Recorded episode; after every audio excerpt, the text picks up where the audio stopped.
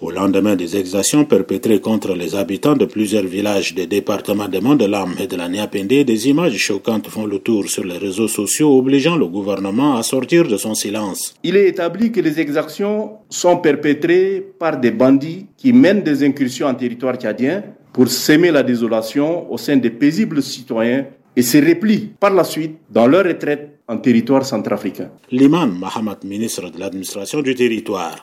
La situation pour l'instant est calme sur tout le Logone oriental et la désinformation entretenue par certaines sources participe de la campagne insidieuse menée par ceux qui nourrissent le dessein diabolique du déclenchement d'un conflit sanglant et meurtrier opposant les autochtones aux halogènes sur fond du détestable clivage confessionnel au moyen de la stigmatisation aux faciès. Le calme est revenu, mais pas pour longtemps, car des individus bien armés à dos de cheval ont semé de la désolation dans trois villages de la sous-préfecture de l'Armanay, dans la même province du Logon oriental, avec le même mode opératoire. Témoignage d'un habitant. Il y a un groupe de personnes armées, près de 60 personnes, avec des armes et des tenues militaires. Ils ont attaqué autour de 4 du matin sous l'effet de la pluie. Ils ont tué 9 personnes. Parmi les 9, il y a un bébé de 3 mois. Et 15 blessés. Parmi les 15 blessés, il y a un qui a succombé. Donc au total, ça fait 10 morts et 14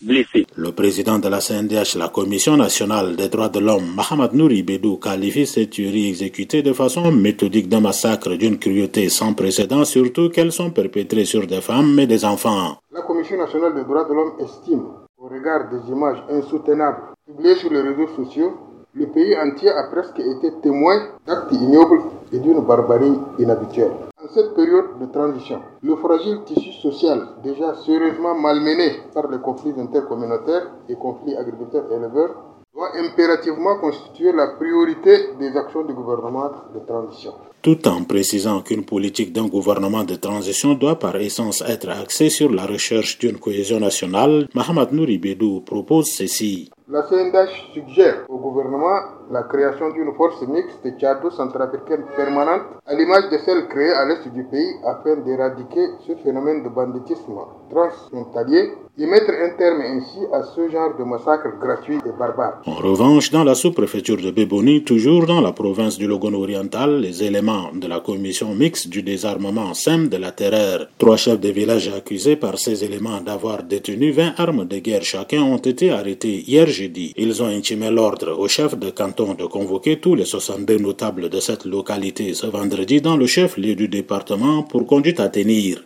André Kodoumadjingar N'Djamena pour VOA Afrique.